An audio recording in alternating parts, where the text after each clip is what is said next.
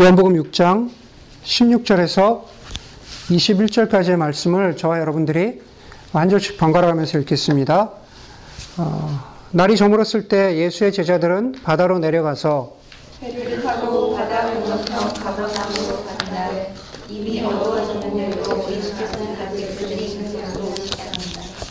그런데 큰 바람이 불고 물결이 사나워졌다. 제자들이 배를 넣어서 시야를 지켰어요.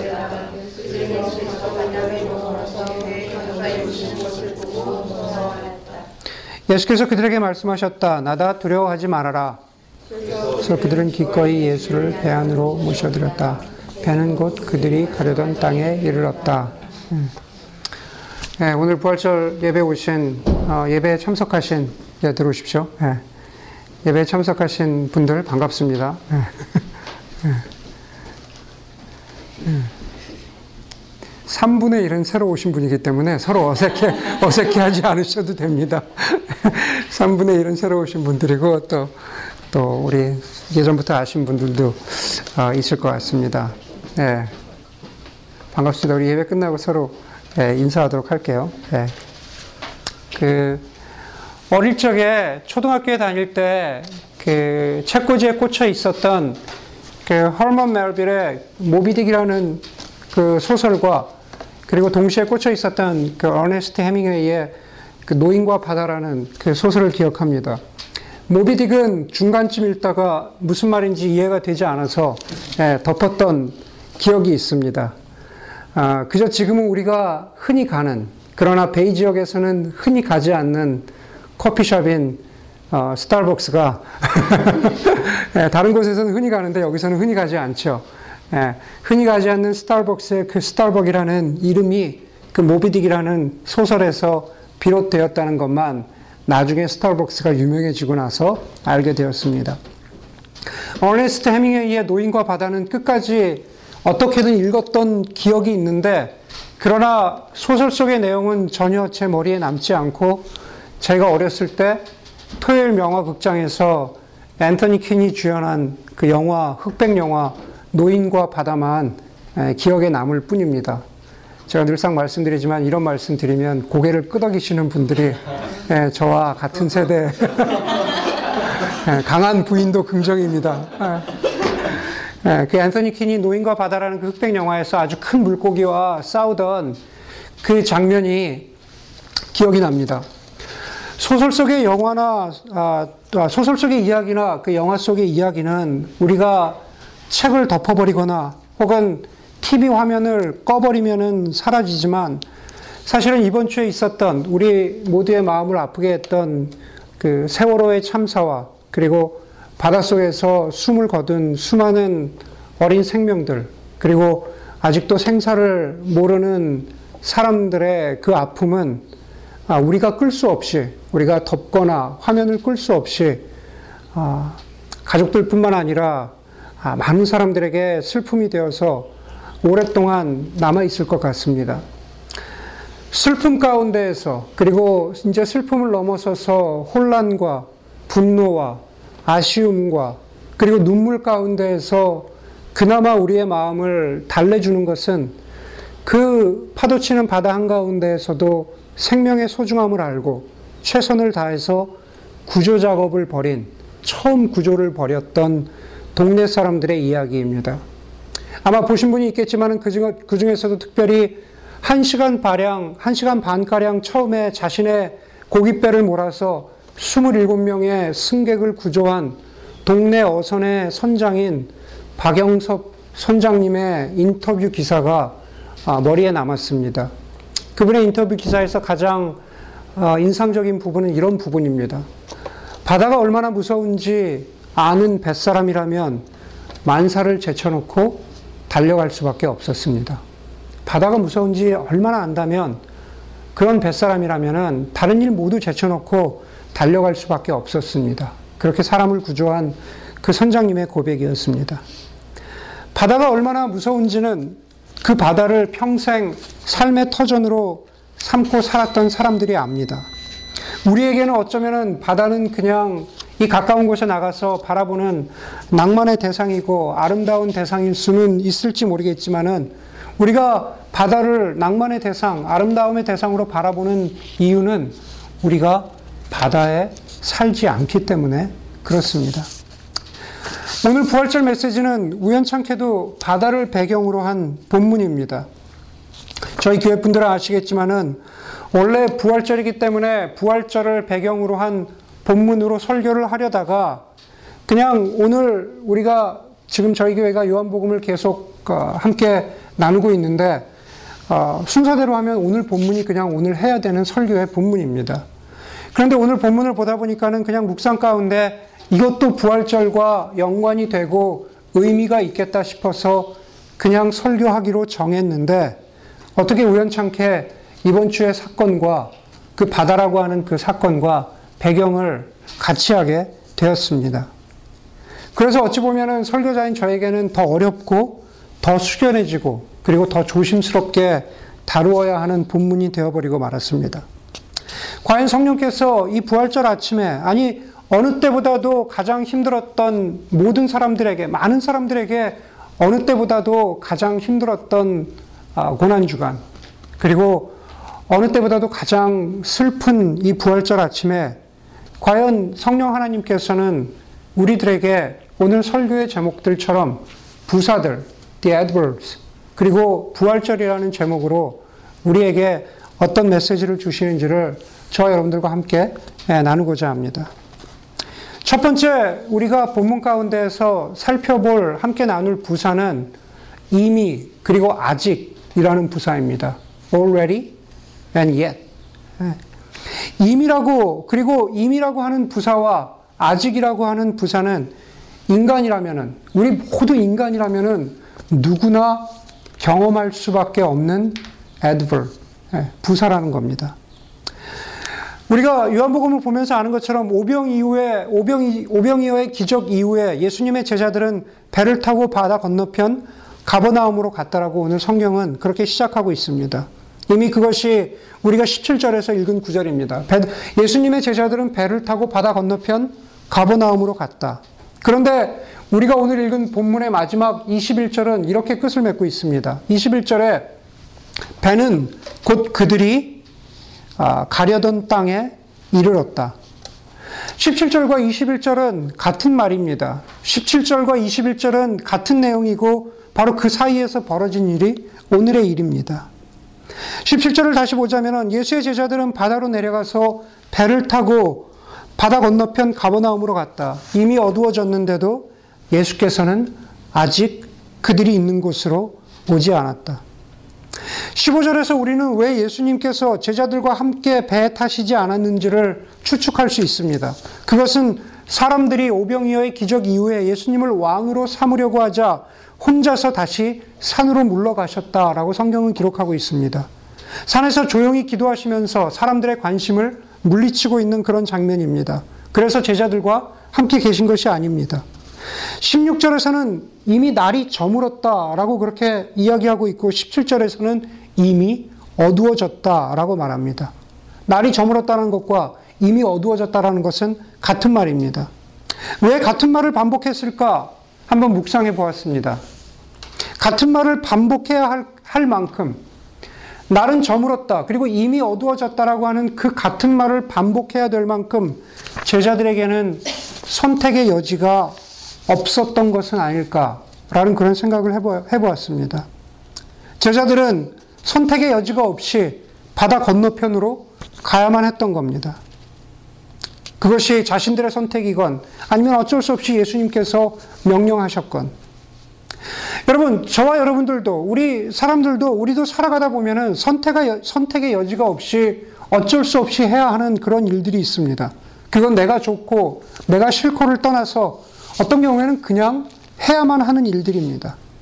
제자들이 선택의 여지가 없이 바다를 건너가야 했다면은 우리는 어떤 경우에 직장을 다녀야 하고, 학교를 다녀야 하고, 일을 해야 하고, 부모 노릇을 해야 하고, 그리고 자식 노릇을 해야 하고, 저는 목사로서, 여러분들은 교우로서, 혹은 친구로서, 아내로서, 남편으로서, 혹은 자신이 가지고 있는 그 타이틀이 무엇이든지 간에 우리가 선택의 여지 없이 해야만 하는 일들이 있습니다. 그런데 거기서 한 발짝 더 나가자면은 우리가 해야 하는 일들은 항상 좋은 것만은 아니라는 사실입니다. 어쩔 때는 그냥 해야 합니다. 여러분, 제자들처럼 이미 날은 저물었고 이미 어두워졌는데 제자들은 그냥 배에 타야만 했던 것처럼 우리도 이미 그 길로 들어섰습니다. 우리도 그냥 우리가 살아야 하는 삶이 있습니다. 그런 의미에서 이미라고 하는 already라고 하는 그 부사는 인간이라면 우리가 인생에서 피해갈 수 없는 부사입니다. 우리는 어떤 트랙에 이미 들어섰기 때문에 그렇습니다. 그런데 이미 말씀드린 대로 그 이미라고 하는 부사는 항상 밝은 것, 항상 기쁜 것, 항상 행복만을 보장하는 것은 아니라는 것을 저도 알고 여러분들도 잘 알고 있습니다. 아니, 오히려 이미 어두워진 것처럼 이미 우리가 들어선 인생 가운데에는, 삶의 순간순간 가운데에는 슬픔보다는 어찌 보면 기쁜 일보다는 어찌 보면 슬픈 일이 더 많은 것이 현실입니다. 그것을 오늘 본문에서는 이렇게 암시적으로 표현합니다. 제자들이 18절에서 경험한 것처럼 큰 바람이 불고 물결이 사나워지는 것, 이미 우리도 많이 경험하고 있는 사실입니다. 여러분, 제자들에게는 임이라고 하는 부사는 희망이기도 하지만 그러나 또한 절망이기도 합니다. 그것은 무슨 말이냐 하면 예수를 쫓으면서 새로운 삶에 대한 그러한 기대로, 희망으로 부풀기도 했지만 오늘 본문처럼 비바람과 폭풍우를 만날 때는 그것은 절망이 된다라는 사실입니다. 여러분, 제자들이 겪었던 그 절망감을 우리는 고난주간의 말씀의 묵상을 통해서 이미 살펴보았습니다. 고난주간에 제자들이 보여준 그 삶의 모습들을 보면 그 사람들이 얼마나 절망 가운데 있었다라는 것을 우리가 알 수 있습니다. 예수님이 잡히셨을 때 이미 제자들은 도망치고 없었습니다. 여러분, 우리는 이번 주에 벌어진 세월호의 참사를 향한 하나님의 뜻을 알 수가 없습니다. 그리고 앞으로도 알 수 있는 가능성이 많이 없습니다. 감히 안다고도 얘기하지 말아야 합니다.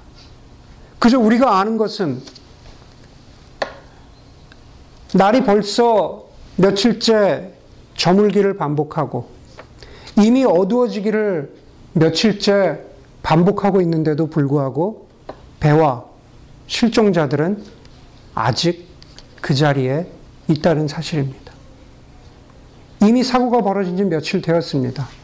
그런데도 아직 배와 실종자는 그 자리에 있습니다. 그래서 마음이 더 아픈 것입니다. 얼마나 그곳에 더 있어야 할지, 얼마나 그곳에서 어떤 소식이 들려올지 모르기 때문에 더 아픈 것입니다. 여러분, 저와 여러분들의 삶도 마찬가지입니다. 임이라는 인생의 부사는 이미 어찌할 도리 없이 우리 앞에 와 있습니다. 이미 우리가 함께 나눈 기도 제목에서 나눈 것처럼 세상은 어두움 가운데 있습니다. 그래서 무엇을 어떻게 해야 할지 모르는 그러한 인생의 순간들이 많이 있습니다. 그런데 거기서 끝나면 좋을 텐데 우리가 겪고 있는 인생의 부사, 애드벌브는 한 가지가 더 있습니다. 예수께서는 아직 그들이 계신 곳으로 오시지 않았습니다. 예수께서는 이미 큰 바람과 풍랑을 겪고 있었던 제자들에게 오시지 않았습니다. 예수께서 세월호를 비롯한 세상의 아픔의 현장에 오셨다는 소식이 아직 들리지 않습니다. 어쩌면은 이 가운데에서 어려운 시기를 겪고 있는, 남몰래 힘든 시간들을 겪고 있는 그러한 분들이 계시다면 그분들의 삶 가운데에도 아직 예수님은 오시지 않았는지 모르겠습니다. 예수님이 달리신 지난 금요일에 골고다 언덕은 이미 어두워졌고 예수님을 장사 지낸 무덤 주변은 이미 어두워졌는데 예수님은 아직 오시지 않았습니다. 과연 우리는 이미 어두워졌고 예수님은 아직 오시지 않았는데 어디서 소망을 찾아야 할까라는 질문을 합니다. 참 아이러니하게도 많은 사람들은 결국 자기 자신이 해답이고 자기 자신이 절망에서 빠져나올 길이라고 생각합니다. 그렇게 믿습니다. 결국 가장 힘든 순간에 믿어야 하는 것은, 가장 마지막 순간에 믿어야 하는 것은 자기 자신이라고 여깁니다. 19절에 보니까는 제자들이 배를 저어서 십리쯤 갔을 때였다라고 성경은 말합니다. 여러분, 제자들은 어부들이고 그리고 바다를 아는 사람입니다. 이미 어두워졌고 예수님은 아직 오지 않으신 그 상태, 다시 말해서 풍랑이 치고 바람이 부는 그 어려운 가운데 있는 그 상태에서 결국 바다는 내가 알아, 내가 어떻게든 헤쳐나가 보겠어 라고 하면서 그 제자들은 어떻게든 앞으로 그렇게 노를 저어서 나아가고 있습니다. 내가 나를 3번 부인할 것이다 라는 주님의 말씀에 베드로는 제가 주님과 함께 죽는 한이 있을지라도 절대로 주님을 모른다고 하지 않겠습니다 라고 그렇게 고백합니다. 그런데 여러분, 베드로만 그렇게 고백한 것이 아니라 마태복음 26장에 보면은 26장 35절에 다른 제자들도 모두 그렇게 말했습니다 라고 성경은 기록하고 있습니다. 그러나 우리가 잘 아는 대로 얼마 지나지 않아 제자들은 모두 예수를 버리고 달아났습니다. 베드로를 포함한 모든 제자들 예수를 버리고 달아났습니다. 이미 어두워지고 아직 예수님이 자신들을 구원할 소망은 보이지 않기 때문에 결국 예수를 버리고 달아난 제자들, 결국 마지막의 순간에는 자신들의 판단과 자신들의 빠른 발을 믿었을 따름입니다. 여러분, 그런데 그게 저와 여러분, 우리들의 모습이기도 하다라는 사실입니다. 우리는 어린 생명들을 뱃속에 그대로 둔 채 자신의 빠른 판단과 빠른 발로 배를 빠져나온 세월호의 선장과 선원들을 비난하지만, 그러나 그게 어쩌면은 우리의 모습일 수도 있다라는 사실을 인정하기는 싫어합니다. 그러나 그게 우리의 모습입니다.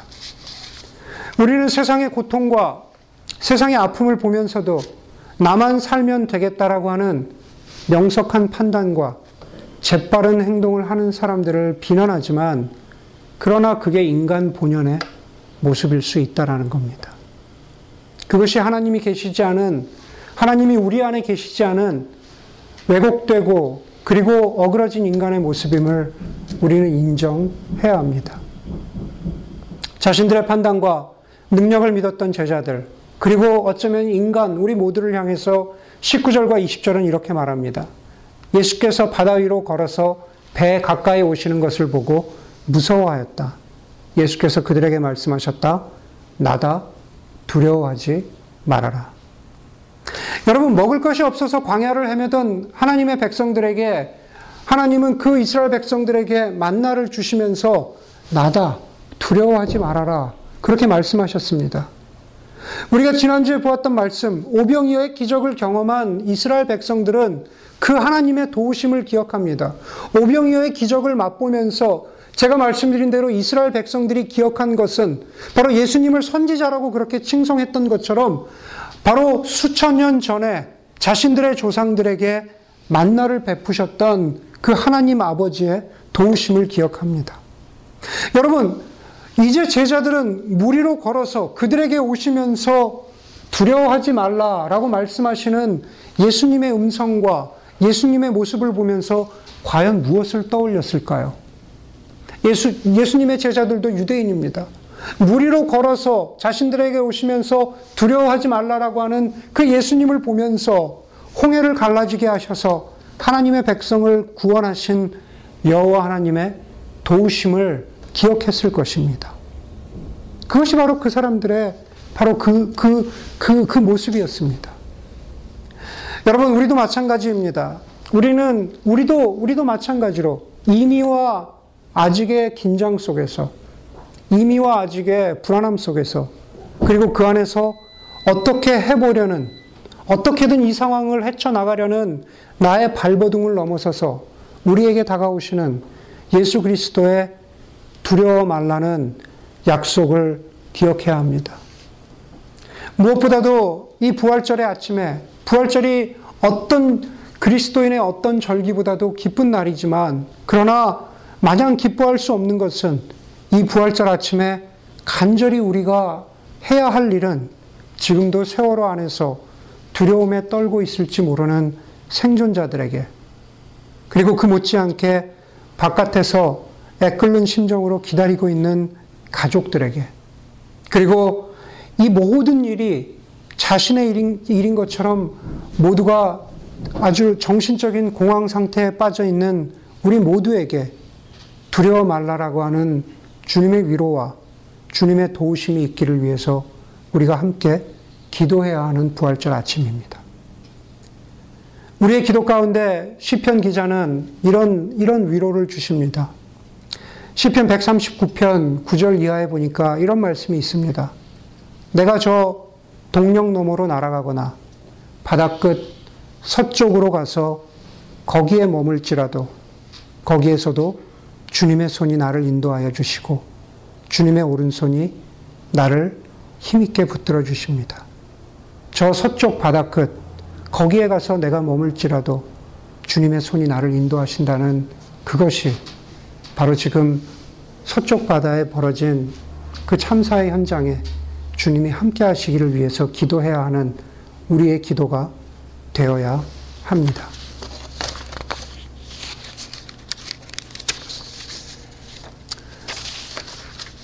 그런데 이제 주님께서 또 다른 부사를, adverb를 우리에게 주십니다. 그것은 바로 기꺼이라고 하는, willingly, 기꺼이라고 하는 그러한 부사입니다.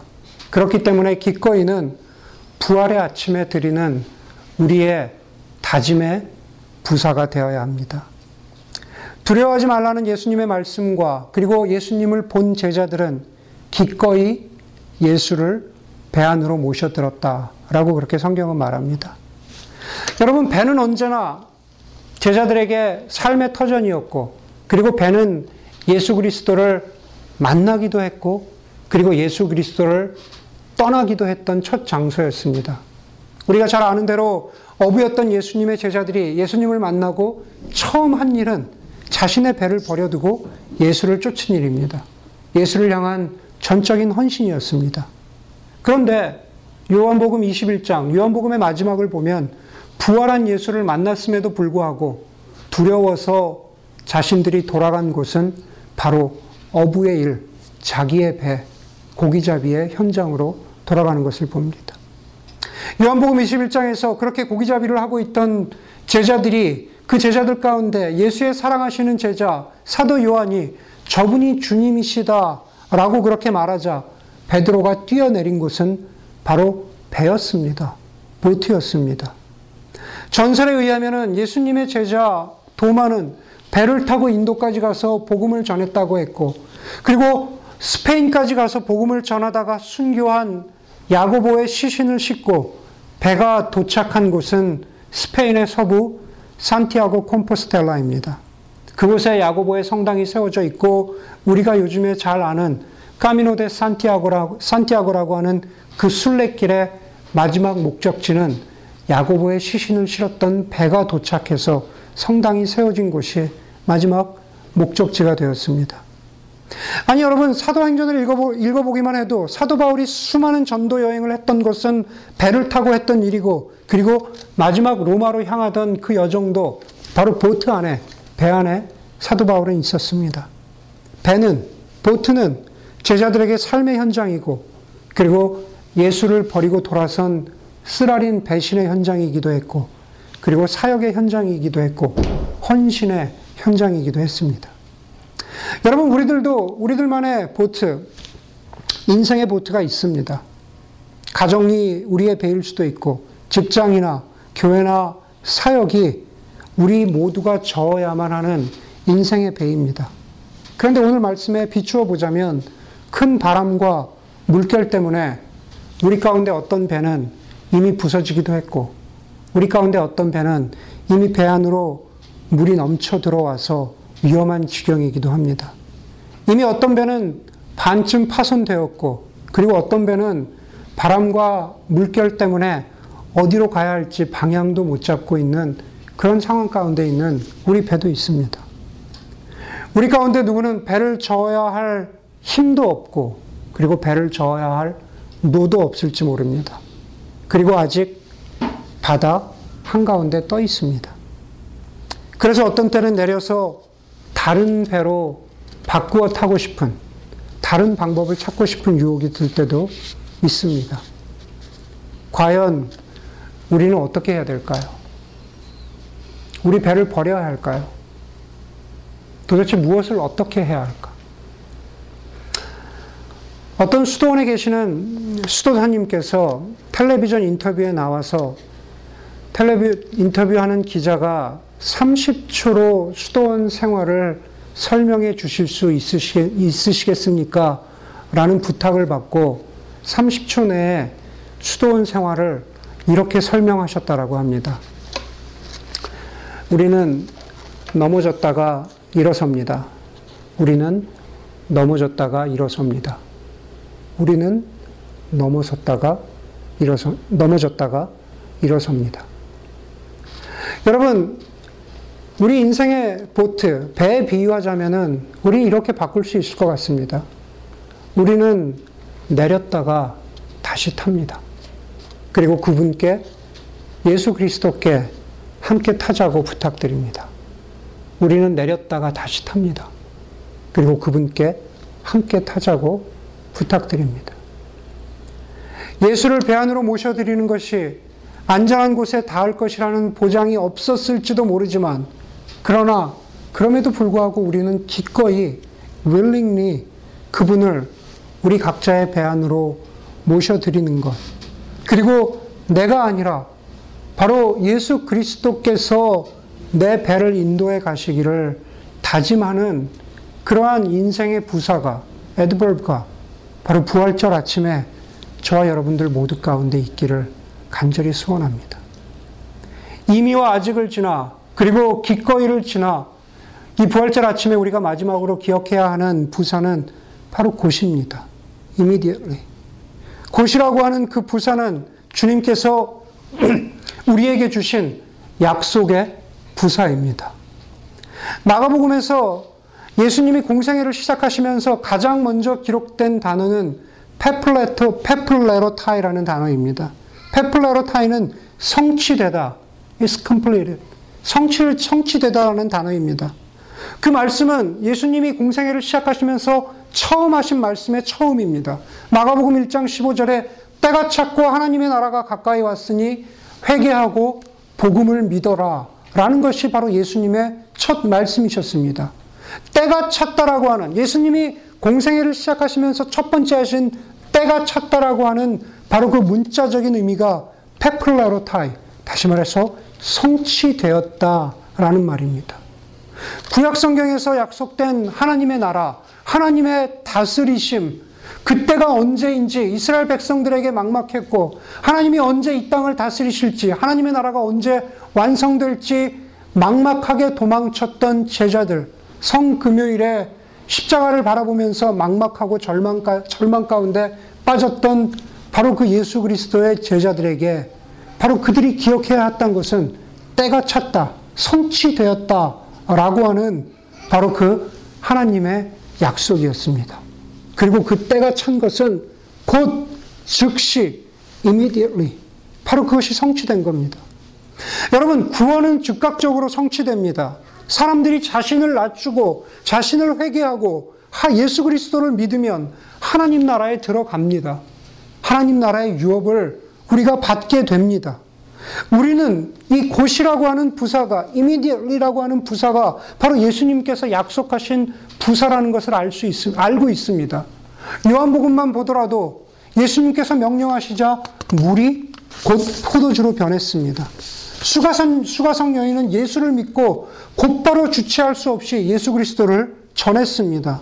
왕의 신하는 예수님이 명령하시자 곧 나았고, 앞을 보지 못하는 소경은 예수님이 치유하시자 곧 보게 되었습니다. 여러분, 복음은, 하나님 나라의 복음은 결코 지루하지 않습니다. 복음의 능력은 오래 질질 끄는 것이 복음의 능력이 아닙니다. 예수 그리스도를 인격적으로 만나면 곧 우리의 삶에 변화와 회복과 치유가 일어납니다. 그리고 부활은 그 치유의 마지막, 부활은 가장 위대한 치유입니다. 그리고 그것은 곧 벌어진 일입니다. 이미와 아직의 부사를 지나서 기꺼이 우리가 예수를 우리의 삶 가운데로, 우리의 배 안으로 다시 초청하고 받아들이면 우리의 삶 가운데에서 부활의 능력을 곧 맛보게 됩니다. 배를 타고 가버나움으로 갈 때만 하더라도 불안했던 그 뱃길은 21절 마지막에서 배는 곧 그들이 가려던 땅에 이르렀다라고 말하면서 끝을 맺고 있습니다. 사랑하는 교회 여러분, 그리고 함께 예배드리는 형제자매 여러분, 예수 그리스도 안에 있으면 이전 것은 지나갔으니 보라 새 것이 되었다다 라고 그렇게 선포하신 주님, 내가 만물을 새롭게 하노라 라고 그렇게 선포하신 주님의 말씀은 십자가상에서의 예수의 죽음을 넘어서서 부활을 통해서 그렇게 증명되고 입증되었습니다. 바로 그 부활의 능력 안에 살고 있는 저와 여러분들, 우리의 삶이 그것을 보여줍니다. 부활하신 예수의 약속이 진짜임을 지금 보여주고 있습니다. 이 부활의 아침에 우리가 세상을 보면서 모든 것이 느린 것처럼 보이고, 모든 것이 더디고, 모든 것이 천천히 이루어지는 것처럼 보이지만, 아니 어쩌면 어떤 일들은 이루어지지 않을 것처럼 보이지만, 그럼에도 불구하고 이미와 아직을 지나 기꺼이라는 부사를 지나 곧 부활의 능력이 저와 여러분들의 삶 가운데에서도 다시 한번 기억되고 또 이 세상 모두 가운데 기억되는 아침이 되기를 주의 이름으로 간절히 소원합니다. 함께 기도하겠습니다. 말씀을 기억하면서 여러분 각자에게 주시는 말씀을 붙잡고 잠시 기도하도록 하겠습니다.